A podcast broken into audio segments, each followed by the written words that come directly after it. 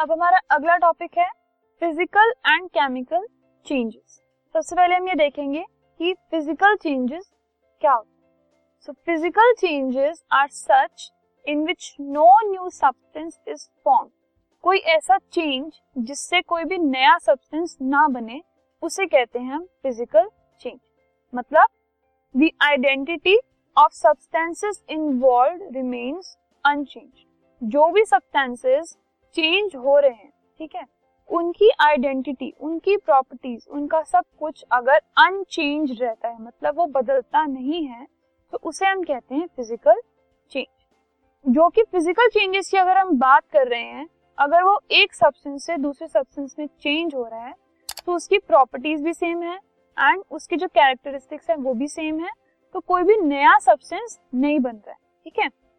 तो इसकी वजह से हम कह सकते हैं कि physical changes are reversible reversible मतलब हम उनको बैकवर्ड भी फॉलो कर सकते हैं, ठीक है?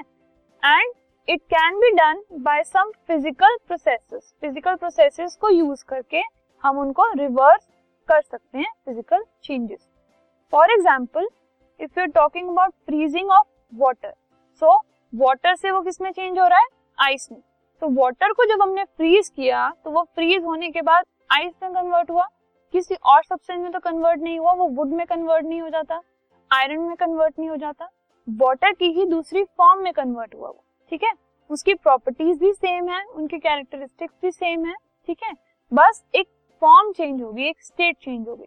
एंड वापस आइस से आप वाटर में भी चेंज कर सकते हैं। So that means it is a reversible change other examples are melting of ice boiling of water breaking of glass etc., etcetera and there is another example that is glowing of filament of an electric bulb अगर electric bulb का filament glow कर रहा है that is also physical change क्योंकि इसमें सिर्फ़ glowing हो रही है no new substances form so this is about physical change let us see what are chemical changes अब केमिकल चेंजेस क्या होते हैं?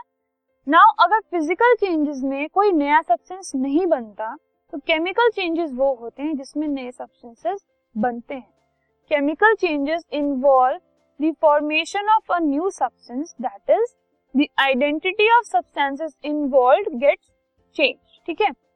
अगर हम उन सब्सटेंसेस की बात कर रहे हैं जो कि केमिकल चेंज में इन्वॉल्व होते हैं सो so, उनकी आइडेंटिटी बदल जाती है एंड नए सब्सटेंसेस बन जाते हैं। इस केस को हम कहते हैं एक chemical change which is an which is an irreversible process physical changes तो रिवर्सिबल होते हैं बट जो केमिकल चेंजेस हैं, वो इरिवर्सिबल होते हैं. That is the new substances can not be return to their original form उनकी ओरिजिनल शेप में ओरिजिनल फॉर्म में हम उनको नहीं लेकर आ सकते, जो नए सब्सटेंसेस बन जाते हैं. For example ripening of fruits अगर एक सीड से एक फ्रूट बना है तो आप वापस उस फ्रूट से आप सीड तो नहीं बना सकते ना? That means it is a it is an irreversible change and it is a chemical change ठीक है? क्योंकि एक सीड से नई चीज़ बन गई दैट इज़ अ फ्रूट तो क्या हुआ इसमें? आइडेंटिटी चेंज हो गई इसकी, लेकिन हम उसको रिवर्स नहीं कर पा रहे हैं and it is irreversible this kind of a change is a chemical change next is formation of curd from milk milk से कर्ड बन रहा है। लेकिन कर्ड से वापस हम मिल्क नहीं बना सकते। Rusting of iron burning of a candle etcetera ठीक है? So these are all chemical changes and physical and chemical changes में यही डिफरेंस है कि फ़िज़िकल में न्यू सब्सटेंस नहीं बनता एंड केमिकल में न्यू सब्सटेंस बनता है। फ़िज़िकल जो चेंजेस होते हैं वो रिवर्सिबल होते हैं। केमिकल चेंजेस जो होते हैं वो इरिवर्सिबल होते हैं। Okay So, this was all about physical and chemical changes. Let us now move on to our next topic.